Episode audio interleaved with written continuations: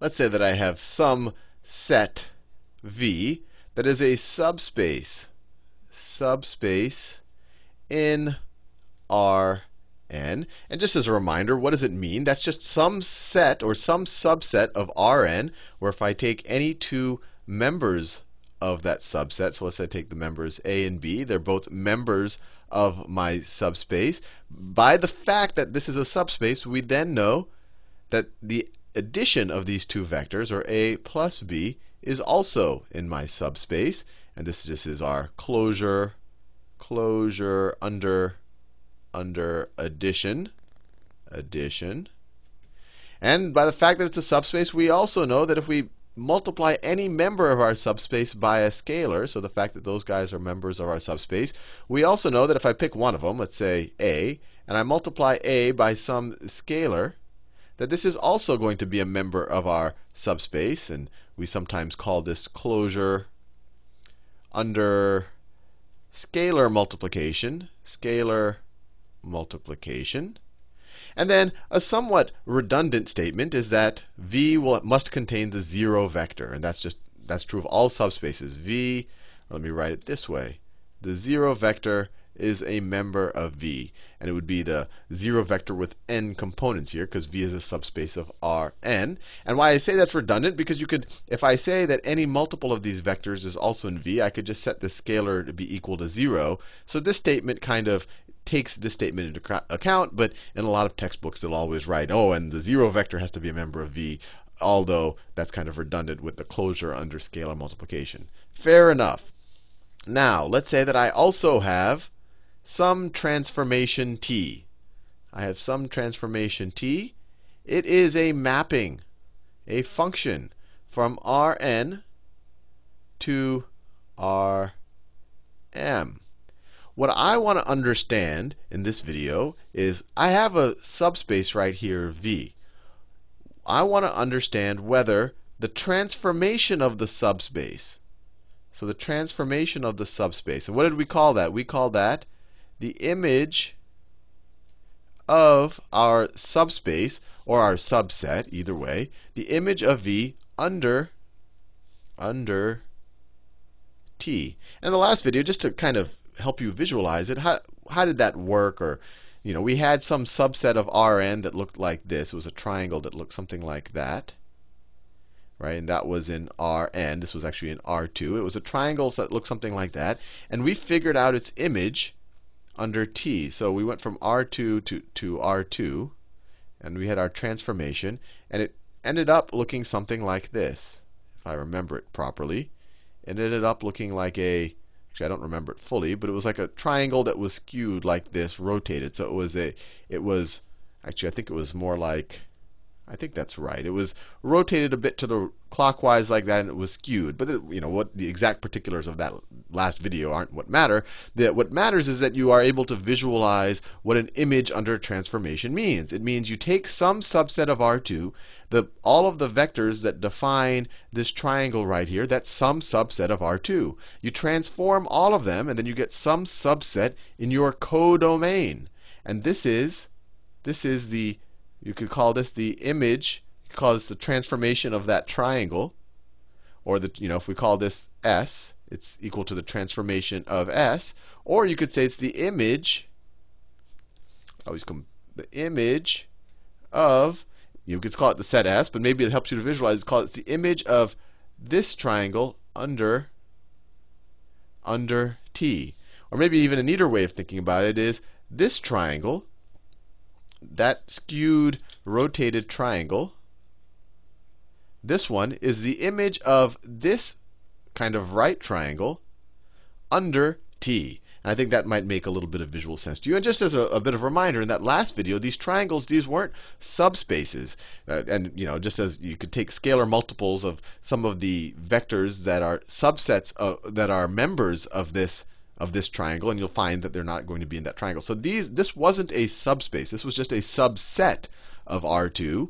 All subsets are not subspaces, but all subspaces are definitely subsets, although something can be a subset of itself. I don't want to wander off too much. But this just helps you visualize what we mean by an image. It means all of the all of the uh, all of the, the vectors that are mapped to from the members of your subset. So I want to know whether the whether the, the image of V under T is a subspace. Is a subspace. So in order for it to be a subspace, if I take the transformation, if I let's let me find two members of T. Well, clearly if I take the transformation of any members of V, I'm getting members of the image, right? So I can write this. You know, clearly the transformation of A and the transformations of B, these are both members of our images of V under T. These are both members of that right there. So my question to you is, my question to you is, what is the transformation transformation of A plus the transformation of B? And the way I've written this, these are two arbitrary members of our image of V under T, or maybe I should call it T of capital V. These are two arbitrary members. So what is this equal to? Well, we know from our properties, our definition of linear transformations, this is equal to the transformation, the sum of the transformations of two vectors is equal to the transformation of the sum of their vectors. Now, is this, is the transformation of A plus B, is this a member of TV? Is it a member of our image? Well, A plus B is a member of V, and the image contains the transformation of all of the members of V. So the image contains the transformation of this guy. This guy, A plus B, is a member of V. So you're taking the transformation of a member of V, which by definition is in your image of V under T. So this is definitely true. Now, let's ask the next question.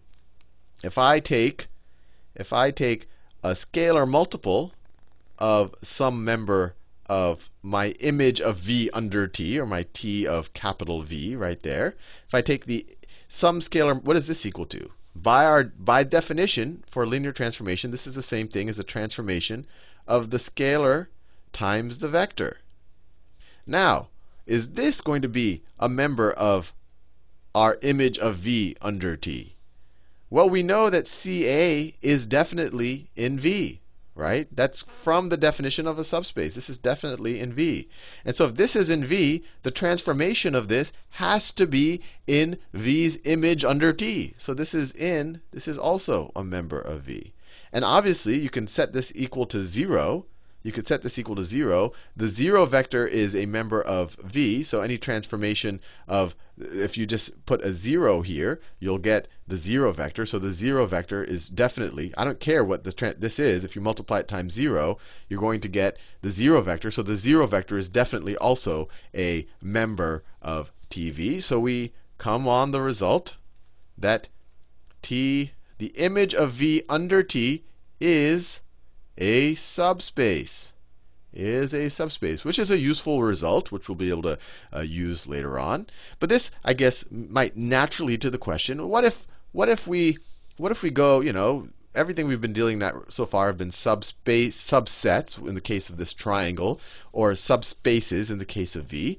But what if I were to take the image? What if, you know, I could I could take. What if I take the image of Rn? Under T, right? This is the image of Rn under T. Let's think about what this means. This means what do we get when we take any member of Rn? What is the set of all of the vectors that when we take the transformation of all of the members of Rn? Let me write this. This is equal to the set of the transformation of all of the x's where each x is a member of Rn. So you take each of the members of Rn and transform them, and you create this new set. This is the image of Rn under T. The image of Rn under T. Well, there's a couple of ways you can think of this. This is, remember when we defined, let's see, T goes from, T is a mapping from Rn to Rm. We define this as the domain, all of the possible inputs for our transformation. And we define this the codomain. Codomain. And remember I told you that the codomain is essentially it's part of the definition of the function or for, of the transformation and it's the space that we map to. It's not necessarily all of the things that we're mapping to. For example, the image of Rn under transformation, it may maybe it's all of Rm or maybe it's some subset of Rn. The way you can think about it, and I touched on this in that first video, is and they'll never or at least the linear algebra books I looked at, they didn't specify this, but you can kind of view this as the range. The range of T. These are the actual the actual members of Rm. These are the actual members of Rm that T maps to. That if you take the image of Rn under T, you're actually finding, so let me say this is, let's say that Rm, Rm looks like that. Rm, obviously it'll go in every direction.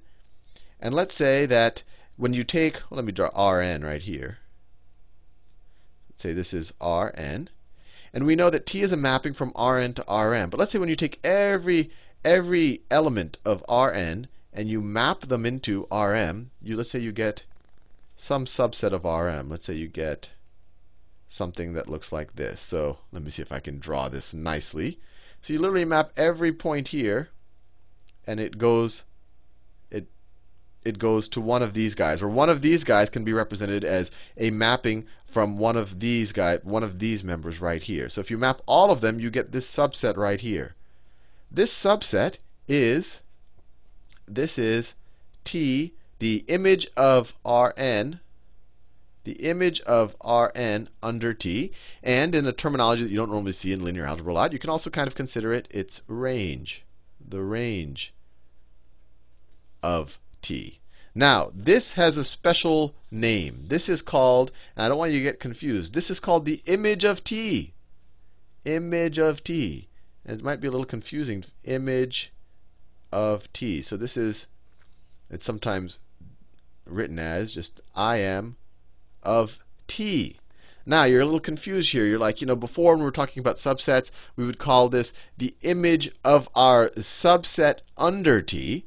And that is the correct terminology when you're dealing with the subset. But when you take all of a sudden the entire n-dimensional space and you're finding that image, we call that the image of the actual transformation. So we can also call this set right here, we can call this the image, the image of t. And now what is the image of t? Well, we, we know that we can write any and this is, you know, literally any. So t is going from Rn to Rm. We can write t, t of x. We can write any linear transformation like this as being equal to some matrix, some m by n matrix, m by n, times times a vector. And these vectors obviously are going to be members of Rn times some Rn. And what is this? So what is the the the image let me write it in a bunch of different ways. What is the image of, of Rn under t? So we could write that as t. Let me write it this way. We could write that as t of Rn, which is the same thing as the image of t Notice we're not saying under anything else, because now we're saying the image of the actual transformation, which we could also write as the image, image of t. Well, what are these equal to? These are equal to the sets. This is equal to the set of all the transformations of x. Well, all the transformations of x are going to be ax, ax, where x is a member x is a member of Rn.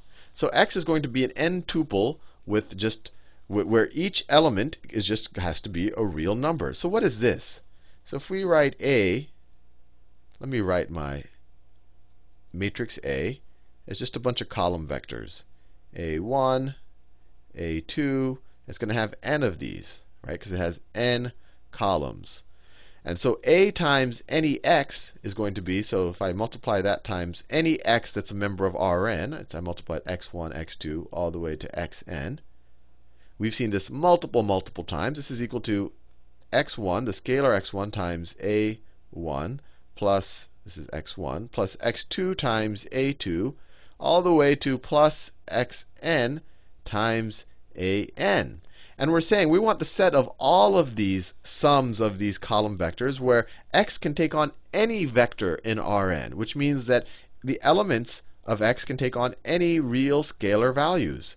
So the set of all of these is essentially all of the linear combinations of the columns of A, right? Because I can set these guys to be equal to any value.